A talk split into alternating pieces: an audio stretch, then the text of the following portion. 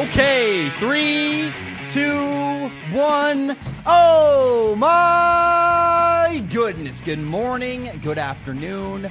Whatever it is for you, I hope you're having a fantastic day. My name is Zach Shomler. This is Strong Opinion Sports. Thank you so very much for tuning in. Today's Friday, October 25th.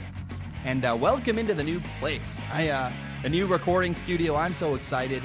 Uh, it's uh, man, I will be very, very honest. I'm dead. I'm dead today. After I record this, I'm gonna go crash and sleep for hours. Um, and you know, I'm, I'm just on my last little bit of energy. By the way, I want to I want to say something. Someone commented this. I wanted to really point it out. I point at camera one, then I point at the audio selection. I point at like the, to make sure the audio is recording. Then I point at the camera. Check one, check two, check three. That's the, those are the three things I point at. Um, this weekend, after I record the show this weekend, I'm going to watch a lot of football. I'm going to take a bunch of notes. I'm really excited for next week. I, I just need to get to the weekend and rest and recuperate and kind of reset. Next week, I ask you, please raise your expectations for the show. Uh, I, have, I have a really, I think, a good week planned. I'm going to record a show on Monday, which I haven't done in forever. I have the technology to get an episode out quick enough now to do it, which is exciting. The internet is fast enough here. I'm going to record an episode on Monday, talk about the weekend. Then on uh, Tuesday or Wednesday, I'll talk about you know Monday night's game and do some film analysis, and then I'll do another episode later that week. I'm so excited. Today's episode, we're talking about Mohamed Sanu. He was traded to the New England Patriots. We're going to talk about Emmanuel Sanders. He was also traded to the he was traded as well. He was actually traded to the San Francisco 49ers. I'm going to do a film analysis on both of those players. We'll talk about Dak Prescott. I have a really uh, impassioned topic about Dak Prescott. And we'll do Ask Zach at the very end. I apologize in advance. Ask Zach is really sparse and really short today. I, I am I'm doing the best I can. I just moved. I slept like two hours last night. I was at Winco Foods buying groceries at like one in the morning. I'm not even kidding. I became, I was like looking around. I was like, man, everybody here is weird. And I was like, oh man, that means I'm weird too.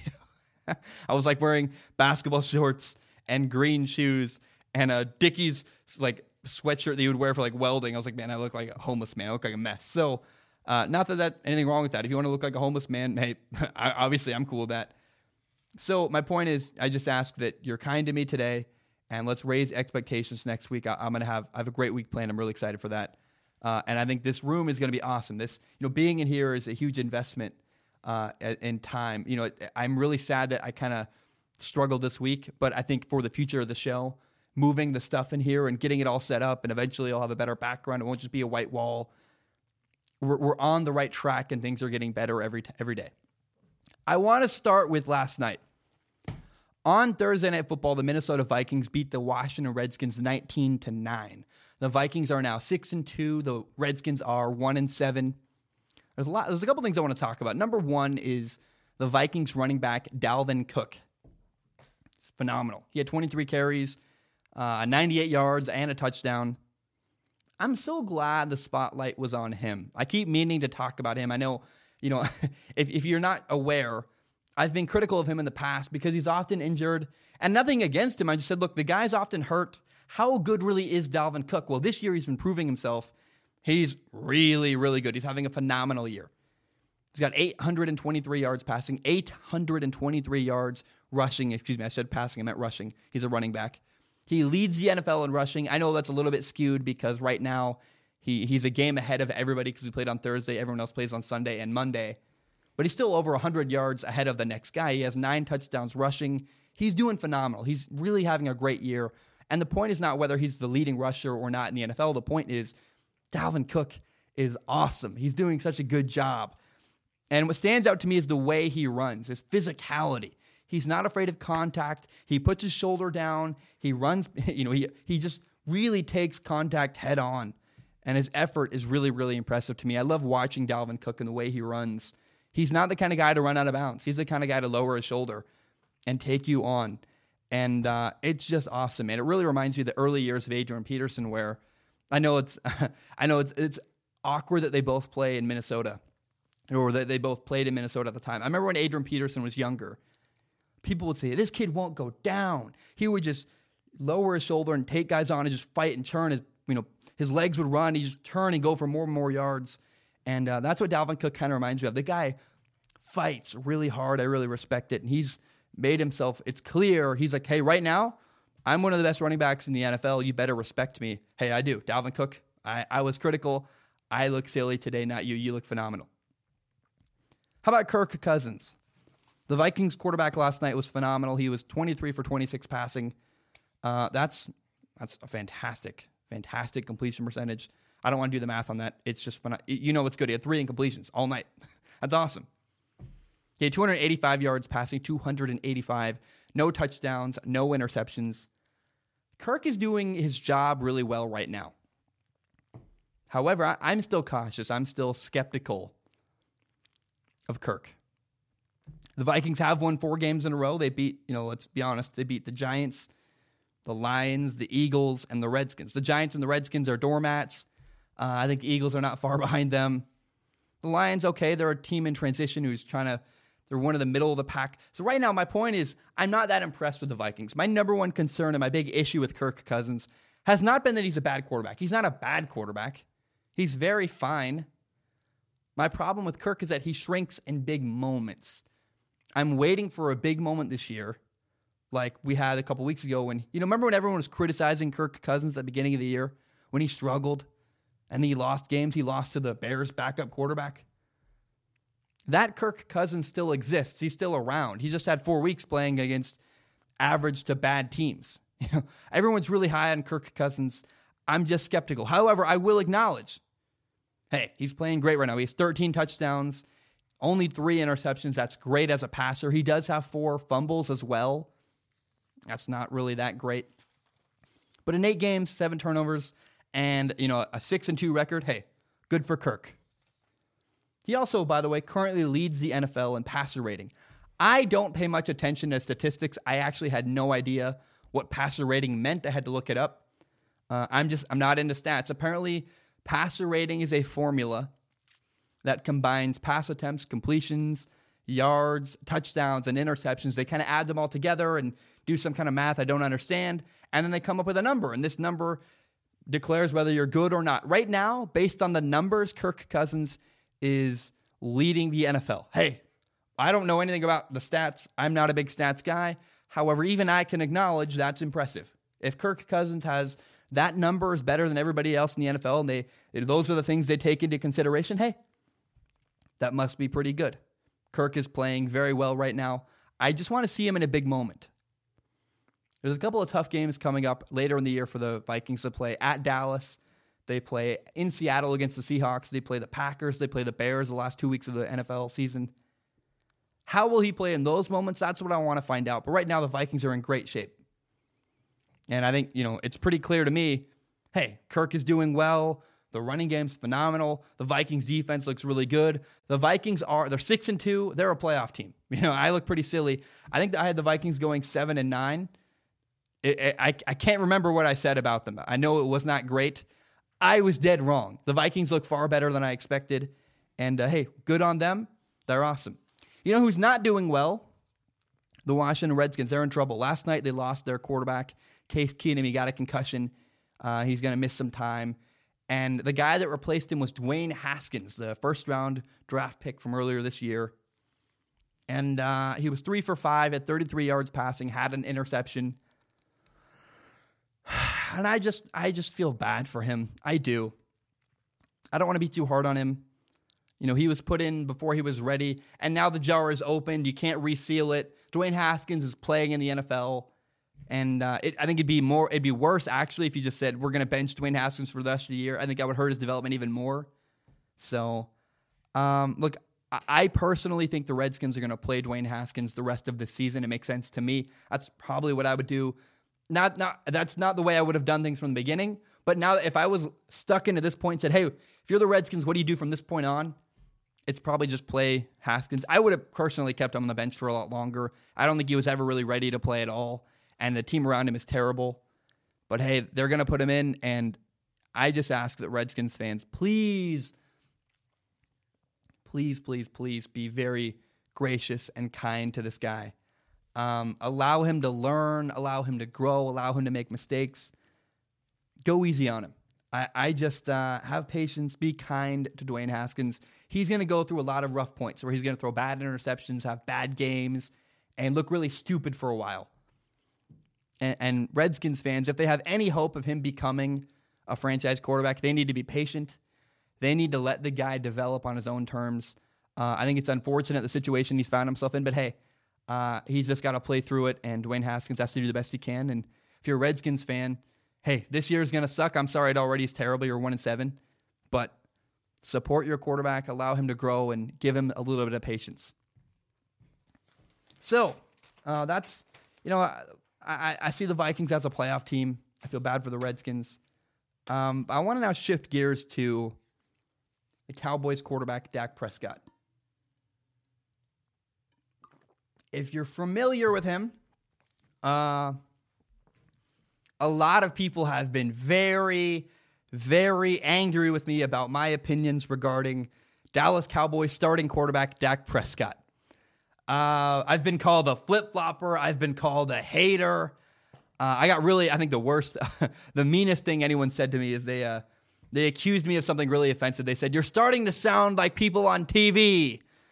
Uh, I, I really, I, that's the one thing I, I, hope I never sound like. you know, there's one thing I promise on this show that I will always guarantee. You will always hear what's honestly my opinion. I will never sugarcoat things. I'll never lie to you guys. I have no reason to. I, that's the brand I want to build. Is I'm honest. If I'm wrong, I admit it. When I'm right, I talk about it. Um, you know, that's you can always depend on me being as honest as I can be. I do not have a favorite team. I know that blows people's minds. They can't even imagine what it's like to not have a favorite team. I don't have one. I don't have an allegiance. I don't care. I love the game of football. I love good stories. I love following the storylines. That's what I get enjoyment out of. Um, and I try to be fair to everybody I can. I, I want to be as fair as I can, and I say what I believe. I make a lot of videos, and I think people miss some of the things I say. I really do. You know, they'll watch one video, then not pay attention for another month, and then a month later, my opinion's different, and they're like, How did your opinion change? One month you said this, the next month you said this. How? Which one is it? It's like, well, you missed the evolution of my opinion. I think if someone watched everything I said, which is impossible, I don't blame anybody. If you, if you miss something, I don't blame you. I make a lot of content. But I'm, I'm sure if people watched everything I said and everything I did, they go, oh, that makes sense why Dak Pre- Zach feels this way about Dak Prescott. So currently, right now, I do not think that Dak Prescott is an elite quarterback, and I would not pay him $34 million a year. I would not.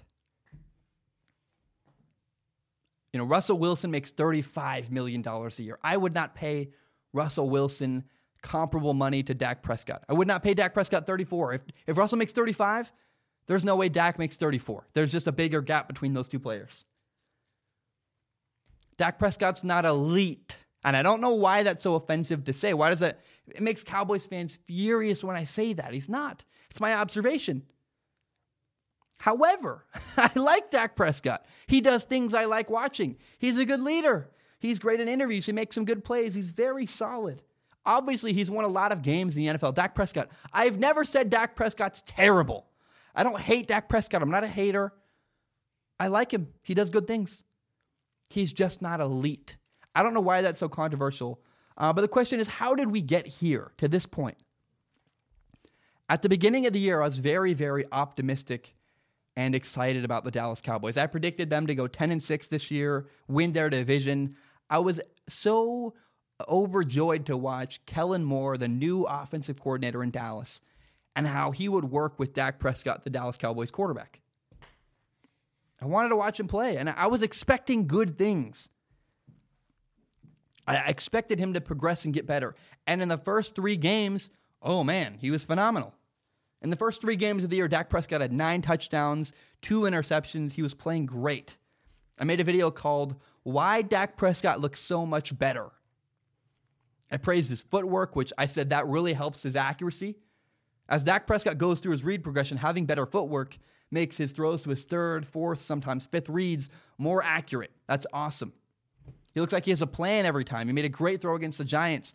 Good footwork allowed for a great throw and against man coverage deep down the left sideline. I was like, that's an impressive, great throw against the Giants. I also mentioned that one of his interceptions was not his fault. It bounced off his receiver's hands. I was trying to be as fair as I could to Dak Prescott and excited because I was seeing a player make an evolution and get a little bit better, and I was excited about that. However, however, however, however, when you look at, at those first three games with context, you realize, oh, those three games were against the Washington Redskins, the New York Giants, the Miami Dolphins. All combined, those three teams have a record of 3 and 18. 3 wins, 18 losses so far this year. With context, that success is a lot less impressive. And then week four happened. And week four was a big cornerstone in my evaluation of Dak Prescott. Upon reflection, I learned a lot from that moment. The Cowboys played against a really good New Orleans Saints defense. They lost. They lost 10 to 12 to the Saints. They only scored 10 points on offense. And uh, I defended Dak. I really did. I said, look, the Saints are great on defense. The way the Saints defended the run was incredible. And I described the way that receiver Amari Cooper for the Cowboys struggled against man coverage. So Dak was solid. He had two really good throws. He did a good job avoiding negative plays. And then I pointed out that well, in this in the game, you know, Jason Witten had a key fumble, and Randall Cobb had a key drop on third and five. Basically, what I said was, this loss is not Dak Prescott's fault. I blamed everybody else. So the Saints are a really good team, and the people around Dak Prescott didn't deliver. And then two more weeks went by. and two more weeks, the Cowboys lost to the Packers and then the Jets subsequently. And Dak played a little bit worse. Against the Packers, the Cowboys didn't even score in the first half. Yes, they had a couple touchdowns later in the game. They ended up losing 34 to 24, had some yard, a bunch of yards in garbage time. Dak had two touchdowns, but he also had three interceptions against the Packers. That's not good. And at that point, two weeks in a row, I should have really paid attention. Oh, wow. Two weeks in a row, the Cowboys lost two games to good teams. But I said nothing. I said, okay, whatever. Let's see how the Jets game goes. And the next week against the Jets, the Cowboys lost again to the Jets. And at one point, the score was brutal. They were down by a lot. And that moment is when I realized, oh, I need to stop making excuses for Dak Prescott. And I came out with a video. I said, Dak Prescott's not elite. We can blame his offensive line. We can blame the receivers. We can blame the coaching. We can say, well, he played against a really good defense. All silly things to criticize and silly things to say. Yeah, yeah, he played against a great defense. Why isn't Dak great? Why isn't Dak great? We need to stop making excuses for Dak Prescott. Dak is not a bad quarterback. I like Dak. He does things I like. I have not, and I've not said, I'm not saying right now, I'm not saying Dak Prescott is a bad quarterback. What I'm saying is he's not elite. I would not pay him $34 million a year. I do not understand why that's so infuriating and so controversial to say. When you pay a quarterback $34 million a year, you can't make excuses for him. If you pay Dak Prescott $22 million, make all the excuses you want. Fine. But if you make $34 million a year, too much money. That's too much money to pay Dak. If you make $34 million a year, you need to be able to win with limited teammates around you. You need to be able to overcome having teammates that aren't as good. Dak Prescott can't do that. Dak Prescott can't carry a team. Russell Wilson can win with less. Pay him $35 million a year. He can still win that way. If you pay Dak $34 million a year and he has kind of worse teammates, he ain't going to win a lot. Let me tell you now. It's, ooh. let's be honest about the Dallas Cowboys. They're 4 and 3. They beat the Redskins, the Dolphins, the Giants, and the Eagles, who aren't far, far behind those three teams. They're not great either. And Dak Prescott was not great. He was fine against the Saints. He was not not that good at all against the Packers. Against the t- the best teams they've played, they lost. Lost to the Saints, they lost to the Packers. Dak can't carry his team. And I, I know that's not really, quote, fair, But if you're going to pay a guy $34 million, an elite quarterback can win with less help. Dak Prescott can't win with less help. That's the point. I was not impressed when the Cowboys beat the Eagles. I wasn't. The Eagles aren't great. Their defense is terrible against the passing game. So that's where we are. That's the history of how we got here. That's the progression of my opinion on Dak Prescott. I like Dak. He does things I like. He's a great leader. He's a stable quarterback. He's very solid. All I'm saying is I would not give Dak Prescott a $34 million contract. He's not elite. I'm not seeing it. I don't understand how that's so crazy and awful. It shouldn't make me a hater. That's how we got here. That's my opinion. That's how I feel about Dak Prescott, and that's why I feel that way about Dak Prescott. He's beaten three average teams. He lost to the teams that were good. And in spite of he, he is better a little bit this year than last year, Dak Prescott is not an elite quarterback. You know what I should do? I'm going to Google something. I'm going to Google the definition of elite. Before we, I was going to end the topic, but what is uh, what when you Google elite? What is what comes up? Elite. The definition of elite is this. Oh no, that's that's a TV show. Elite definition is this: a select group that is superior in terms of ability or qualities to the rest of a group or society. Is Dak Prescott superior to everybody else in his in his group. Russell Wilson is. Russell Wilson is. Patrick Mahomes is. Aaron Rodgers is superior. He's elite. Dak Prescott's not superior in comparison to other quarterbacks in the NFL. He's good. He's fine. But Dak Prescott, a select group that is superior in terms of ability or qualities to the rest of a group or society. Dak Prescott's not an elite quarterback.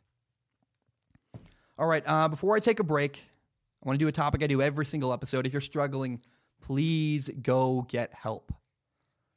You may or may not know three years ago, my younger brother took his life. It was terrible. It's the worst thing I've ever been through. Heartbreaking. And I learned two really painful lessons through that experience. Number one is that my brother never shared his struggles. And so I ask you, if you're struggling, please go get help. My brother suffered in silence. One day I came home, he was dead on the floor. It was terrible, miserable. I hated it.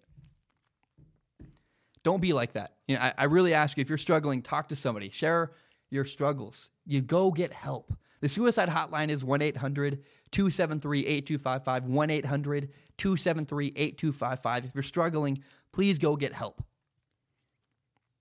And the second painful lesson I learned is that I didn't make it clear enough to my younger brother that I was there for him. So I ask you if you're be very clear to the people in your life. Tell them you love them. Tell them you're there for them. Make sure it's clear hey, if you're having a hard time, you can come talk to me. I didn't do a good enough job making it clear to my brother that I was there for him, that I, w- I would talk to him. If he was struggling, that I was there for him, that I loved him, and I, I wanted to help him.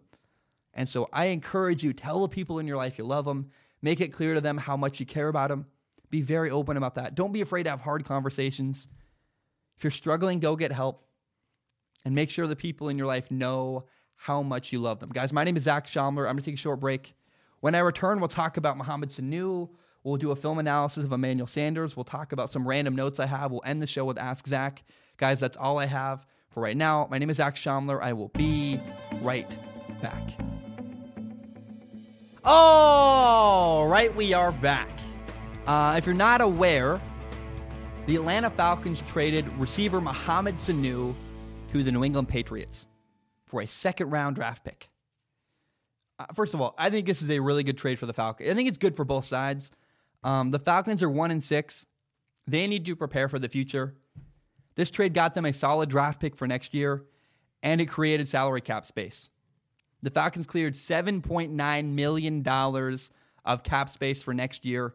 Uh, right now, they're on pace to be over the salary cap, so they're they're still in trouble. They need they need to do a lot of changes. That's even before they sign free agents and before they sign their draft picks for next year. They're they're really in trouble with their their salary cap.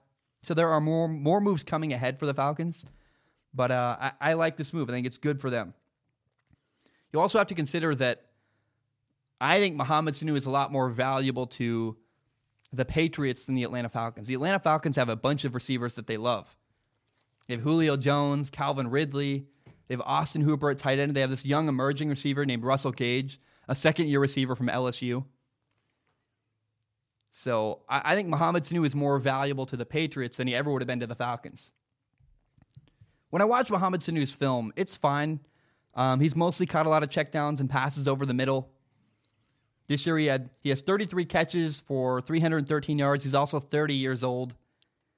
Again, nothing really jumped off the screen to me. He's very solid. Um, nothing extraordinary to me. And I think really his biggest play of the year is when week two he jumped on a fumble. He had a fumble recovery against the Eagles, which is a game the Falcons would go on to win, their only win of the year. That's really the biggest play Mohamed Sanu's made all year is a fumble recovery at receiver. I watched every catch he had. I watched every target.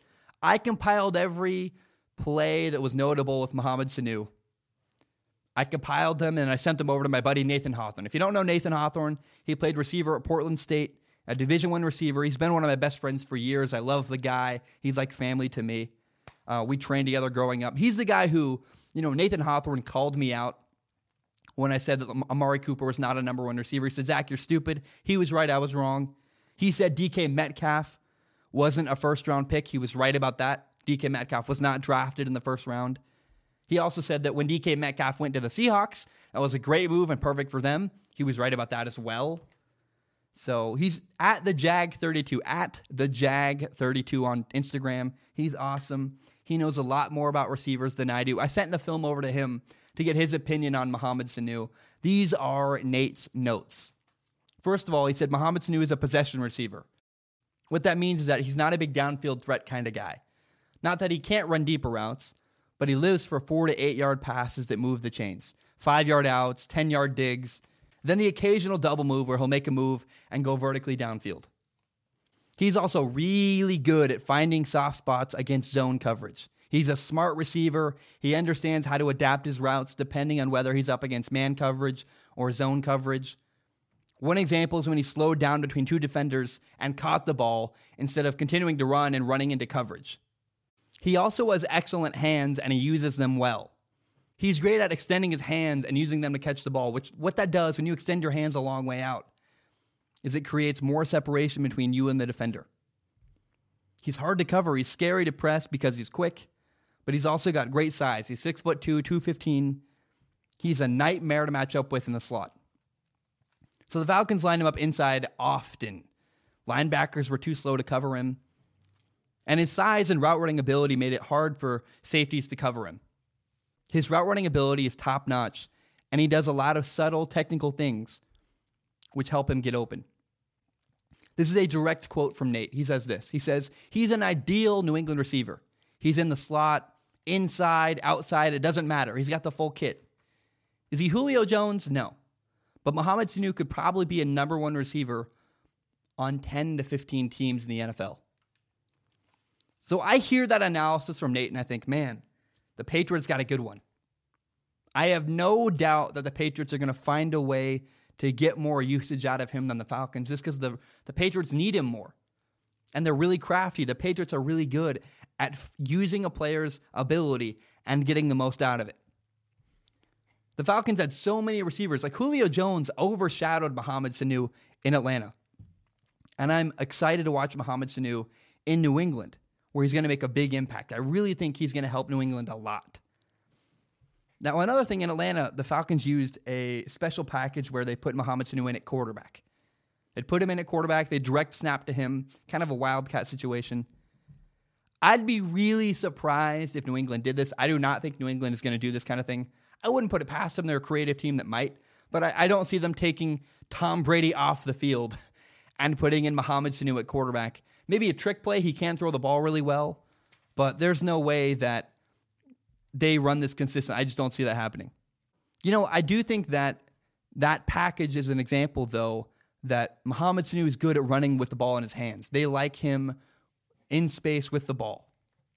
I also on film only saw him drop one pass all season. That's pretty impressive.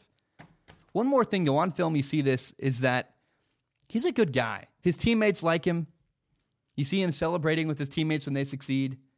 And uh, week five, when a defender made a good play, hit him hard, Mohamed Sanu congratulated him, said, Hey, good job. I think Mohamed Sanu not only fits into the Patriots on the field from an ability standpoint, he also is good for their locker room. He's the kind of guy who loves his teammates. It comes through on film, and he wants to win. He wants to succeed and do well. I think he's going to do that in New England, and I'm really excited to watch Mohamed Sanu with the Patriots. From one trade to another, the 49ers traded with the Broncos for wide receiver Emmanuel Sanders. The 49ers got a 2020 fifth round pick and Emmanuel Sanders, and the Broncos got a 2020 third round pick and a 2020 fourth round pick. Something happened in Denver. I'm not sure what happened. Uh, John Elway said that he's a general manager of the Broncos, said that the trade was good for the Broncos. Von Miller said about the trade, he said, you know, we want guys who want to be Broncos. So basically, what I hear when I say that, when I hear all that, is that I think Emmanuel Sanders, and this is all speculation. I, I don't have any inside sources. I just have the quotes they've given. I think Emmanuel Sanders wanted out of Denver. He wanted to win games. He was unhappy. I don't blame him. He had Joe Flacco as his quarterback. I think any receiver would be kind of frustrated with Joe Flacco at quarterback. And um, I, I mean, look, when I watch film, I see a lot of opportunities where Joe Flacco just misses by a lot. It's probably really frustrating for his receivers when he's throwing the ball and it's nowhere near them. Look, Emmanuel Sanders is 32 years old. The prime of his career has come to an end, but he still has some good moments left in the tank. I mean, this year he has 367 yards receiving, 30 catches, two touchdowns. And uh, I sent the film over to my friend Nathan Hawthorne. Nathan Hawthorne, I've said it before, I'll say it again. He's a Division One receiver. He's like a brother to me. I love him. He's really good at analysis, and uh, I, I just I love his analysis of receivers. I trust him. So these are Nate's notes on Emmanuel Sanders. Now, when the 49ers made this trade, a lot of people said it would hurt 49ers receiver Marquise Goodwin the most. Goodwin is their leading receiver. He has 181 yards and a touchdown this year. He's a speedy, deep threat. Now, unlike other people, Nate actually thinks that Goodwin and Emmanuel Sanders are a really good pair together. Goodwin can blow the top off and run deep, while Emmanuel Sanders can play the role of a veteran receiver who runs great routes and gets open. The two complement each other really well. Sanders is explosive and quick. Linebackers and safeties struggle to guard him. And Emmanuel Sanders is also very self aware. He's a smaller receiver, so he has to be patient at the line of scrimmage. That allows him to get really good releases and get open downfield. He runs really good, really smooth routes. He makes it difficult for defenders guarding him to know where he's running. He doesn't telegraph anything, he doesn't tip off where he's headed, what direction he's going. And he's really athletic. He can make some really big plays. He's got some great catches with really, really good hands. And he's a nightmare to cover one on one because he's fast and he's smart. From talking to Nate, Emmanuel Sanders, you know, is athletic, smart, fast. He's got good hands. I personally have no doubt that the 49ers are going to use Emmanuel Sanders really well. They're going to get the most out of his skill set. That's what Kyle Shanahan, the 49ers head coach, does. This is a great trade for the 49ers. They got a number one receiver. It's good for Emmanuel Sanders. He's now on a good team. I think he'll be happier. He's with the 6 0 49ers.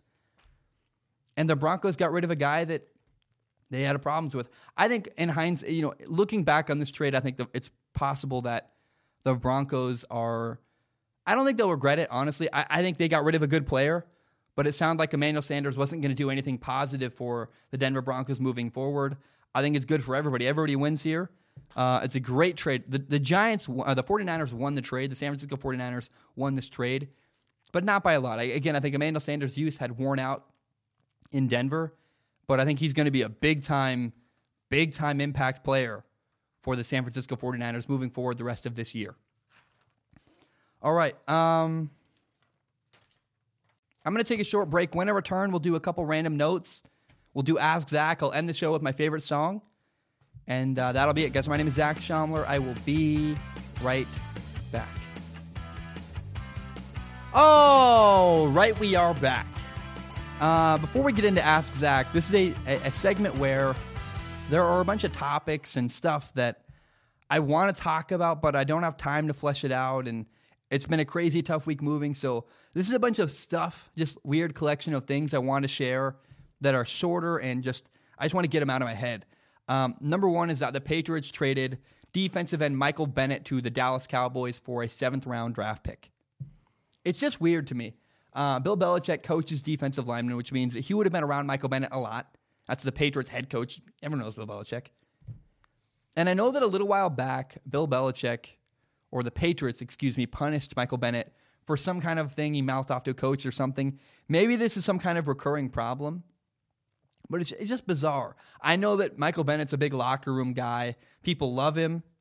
And uh, I, I, am sad to see him. I don't know. I don't know. It's just it's just interesting and curious. I do know that if any team and culture can handle losing Michael Bennett, it's the Patriots. They're used to guys coming and going. It's the culture there. They have a very cold culture that cares about winning, and you know they love people obviously, but I'm sure the players are, are actually unfazed by this. I know a lot of people are like, well, Michael Bennett, I don't know. But I am really curious to see what Michael Bennett brings to the Cowboys the rest of this year, if anything really interesting at all. The second thing I want to talk about is that the Lakers started off the season with a loss. And not just any loss, they lost to, you know, the battle for LA. The Lakers lost their first game to the LA Clippers and Kawhi Leonard. They lost 112 to 102. And uh, this is one of the storylines I was so excited to follow this year in the NBA. And uh, round one went to Kawhi Leonard. Kawhi won, Lakers zero. Lakers and LeBron zero. And what's weird is that, you know, Danny Green for the Lakers had 28 points, and Anthony Davis for the Lakers had 25 points, and LeBron had 18. LeBron was weird and weirdly subtle. Not bad or anything, but just not the big, intense imposing figure I wanted him to be. I really wanted it to be a battle between Kawhi and LeBron, and LeBron was just very subtle and it weird to me. Now the World Series right now is uh, very bizarre. The Astros are down two to nothing, which shocks me. The Astros are such a good baseball team. Uh, game one was incredible. They lost to the Nationals five to four. It was a nail. It was just a nail biting game. Really fun all the way to the end. Uh, a great game. Now game two in the World Series was a horrible, horrible blowout. The Nationals killed the Astros 12 to 3. And so I, am really surprised the Astros are losing. Game three is tonight. Um, I'm just, I don't, I look, you're not going to hear this before that game happens, but I just want to let you know, like, I am surprised that the Astros are down two to nothing in the series. I just can't believe it. The third thing I want, third, fourth, I don't know what it is. The next thing I want to talk about is that Zion Williamson tore his meniscus. He's going to be out for the next six to eight weeks. Uh, remember, he's the number one overall draft pick and uh, he's also, you know, we're seeing a trend potentially where Zion Williamson got hurt in high school, he got hurt in college, now he's hurt again in the NBA. Could injuries be a nagging concern with Zion? Uh, I'd be very sad. You know, personally, I am hopeful for Zion Williamson's future. I really want him to be great. I want the Pelicans to be interesting and kind of resurge and be great because um, I want Zion to provide me and everyone else with a ton of entertainment. I think he's a, a really enjoyable player to watch play basketball. And I hope that injuries are not a recurring theme throughout his career. Now, the Seahawks traded for Lions safety Quandre Diggs. Quandre Diggs said he was blindsided by the trade, and the Seahawks got Quandre Diggs and a seventh round draft pick, while the Lions got a fifth round draft pick. The Lions kind of just gave Quandre Diggs away to the Seahawks. This is an interesting cornerstone for the Lions franchise for this reason. The Lions general manager, Bob Quinn, worked for the Patriots for 15 years. He's a long-time New England Patriots employee. He gets their culture, he gets their system. And he hired head coach Matt Patricia, who is the former defensive coordinator in New England. So this trade, trading Quandre Diggs, was kind of a cold move. He's a, a well-liked player that people enjoy in the locker room. He's popular trading Quandre Diggs, this Lions move was very, very cold. And I felt like something that the New England Patriots would do. So it's kind of a an interesting cornerstone for the Lions because the question is, can they survive this? Are the, the Lions going to say, screw management, we're done, we hate this, we're mad? Or will management say, no, we're changing the culture and be able to weather the storm until people buy in and listen to them and say, this is the new norm? We got we're going to make cold moves. We're going to be kind of like the New England Patriots moving forward. I don't know, but I'm really curious to see what happens. What what's next for the Lions? Do they make more moves like this in the future? How long does Matt Patricia stay there? I think Matt Patricia and Bob Quinn are a good pairing together, but they're trying to do something similar to New England. They don't have the cachet. They don't have a Super Bowl to their name to be able to do that yet. Uh, right now, I think they're making people kind of angry in Detroit. But if they can win and prove that this is successful, it could work.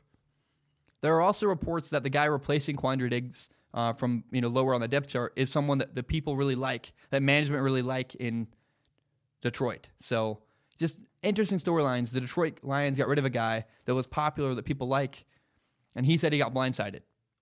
the last thing, the last little tidbit I want to talk about is that there are a couple big games this weekend in college football. Uh, at 9 a.m. Pacific time on Saturday, noon Eastern time, number 13 Wisconsin goes to Columbus, Ohio to play at number 3 Ohio State. It's going to be really fun. Can't wait to watch that. Number 9 Auburn will play at number 2 LSU. Other than the Alabama game, this is another big test for Joe Burrow and the LSU offense. I think LSU wins this game by you know maybe a touchdown or two, maybe more than that. Joe Burrow's a great quarterback, and Auburn has a young rookie quarterback, young uh, freshman quarterback. I think LSU wins this game. The question is by how much. Number eight, Notre Dame goes to number 19, Michigan. Man, I you know Notre Dame can't afford to lose another game, and Michigan needs a win. Jim Harbaugh's going oh man, he's going into the grave if he doesn't win this game. He's going to be really in a big spot. So, big game for both teams. Excited to see what happens.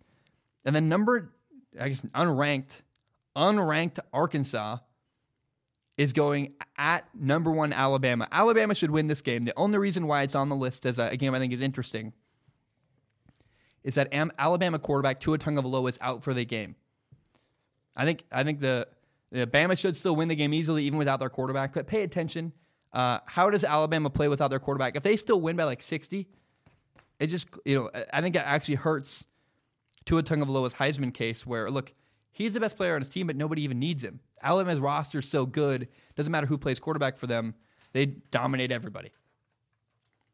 Okay, uh, it's time for Ask Zach. I apologize, today's a little more sparse than normal. I just am, I'm short on time and I want to get this out. And the longer it is, the longer it'll take to upload. And there's a whole bunch of stuff. I promise you I will make up for it next week. It's going to be better. Ask Zach if you don't know.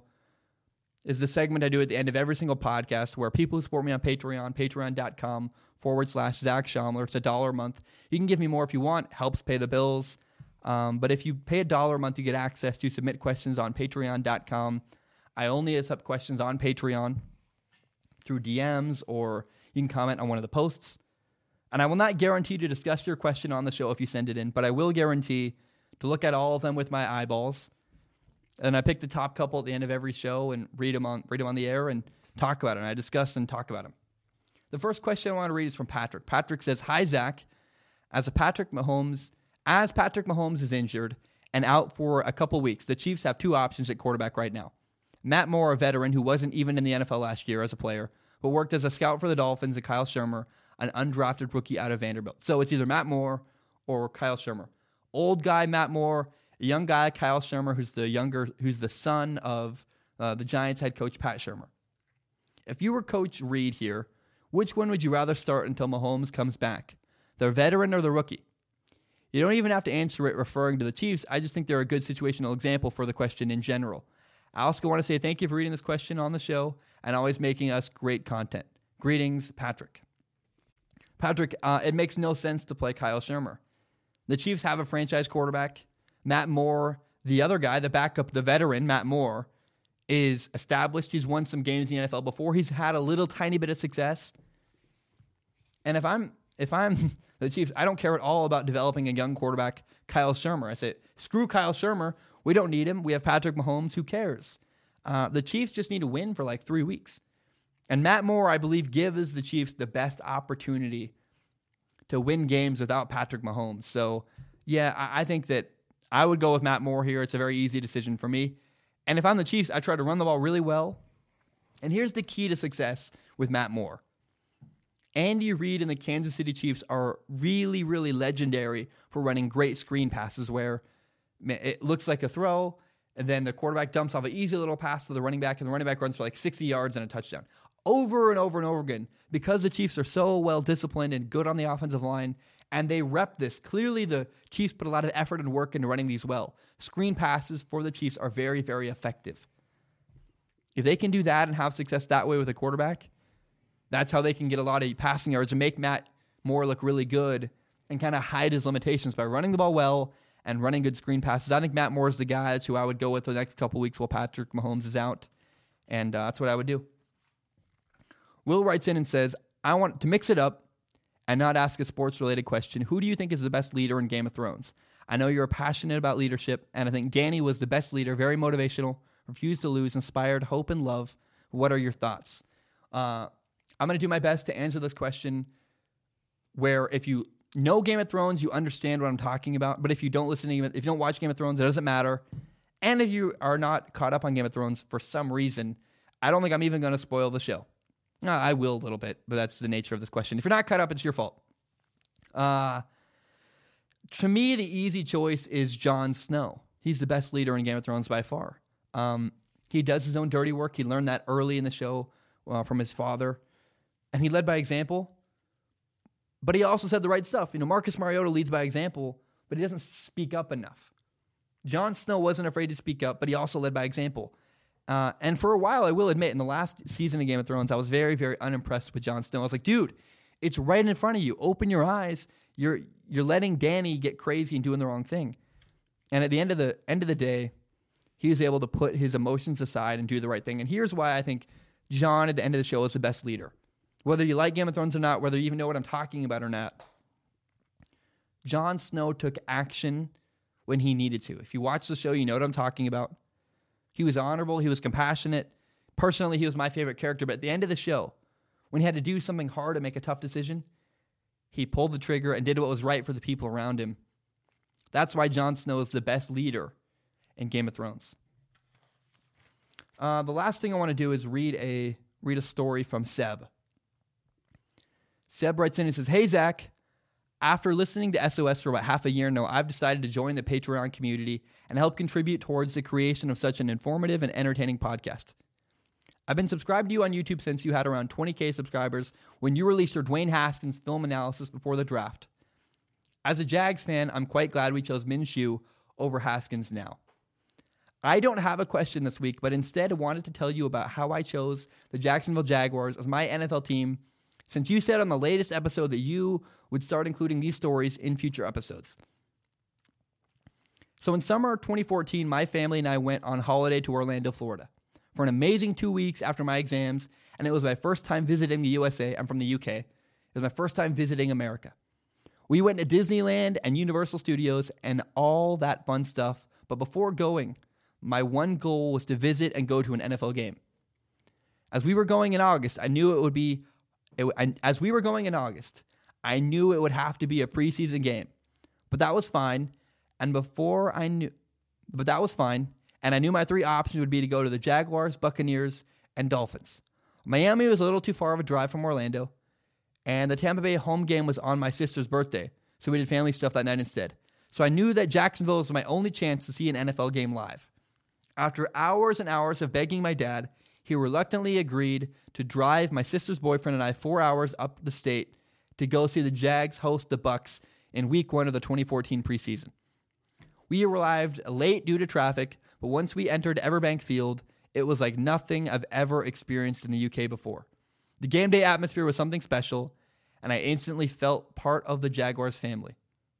Luckily for me, I got to see our brand new rookie Blake Bortles compete complete seven for 11 passes for 117 yards before struggling the rest of his entire Jaguars career. And we saw our team secure a 16 10 win over the Bucs. As I left the stadium at the end of the game, I knew that Jacksonville was a team for me, and I've been supporting them ever since. So that's the story of how I became a Jaguars fan. He went to a preseason game and saw Blake Bortles. Man, uh, Seb, I hope you get to a a regular season game someday. I, I've I've never been to a preseason game. I know the atmosphere is not even comparable to a regular season game. If you liked that, I hope you someday get to see like a really intense, great game. Uh, dude, thank you for writing in. He, he finished the question by saying, also, can I just say that the section of SOS called If You're Struggling, Please Go Get Help really means a lot to me. In 2015, I went through a really, I went through and eventually beat anorexia, and I've struggled with. he said, I'm really struggling to read. I'm really, my voice is dead. I'm having a hard time. Me, Zach Shomler, personally, is having a hard time just today talking. I'm very tired, and I started the week. I was sick, and I moved all week. I'm dead. But he, this is really meaningful. I want to read it. He says, In 2015, I went through and eventually beat anorexia, and I've suffered with depression ever since. So spreading this positive message means everything. Your brother would be so proud of you, Zach.